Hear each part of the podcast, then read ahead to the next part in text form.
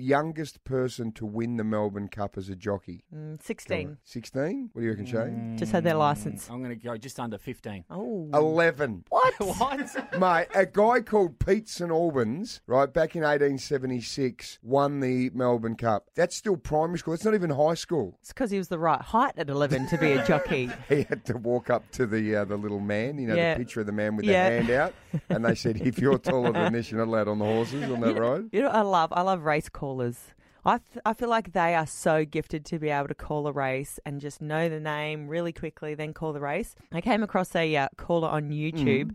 His name is John Vertigan, all right, and he's a country race caller. Take a listen as he called, well, it's called the Teenager Handicap Race. You know what he's talking about. Okay. Take a listen. And they're racing. Don't speak to your mother like that. Bolted out and took the early lead with pick the towels up off the floor. Have you done your homework? Don't slam that door and you're not wearing that.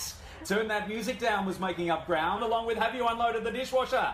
At the 200, it's pick the towels up off the floor, going stride for stride with don't speak to your mother like that. Have you done your homework? Can I have $20?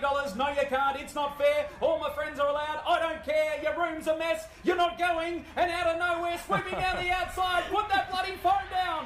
Don't speak to your mother like that. Can I have $20? Put that bloody phone down. Gets it. Put that bloody phone down. Gets it in a photo. It's got it by a short half head, I reckon. For the win. Good. You know who was scratched? Who? Um, you can wash that sock yourself, son. Aaron Phillips and Soda in the morning. oh Adelaide's number one breakfast show. Mix 102.3.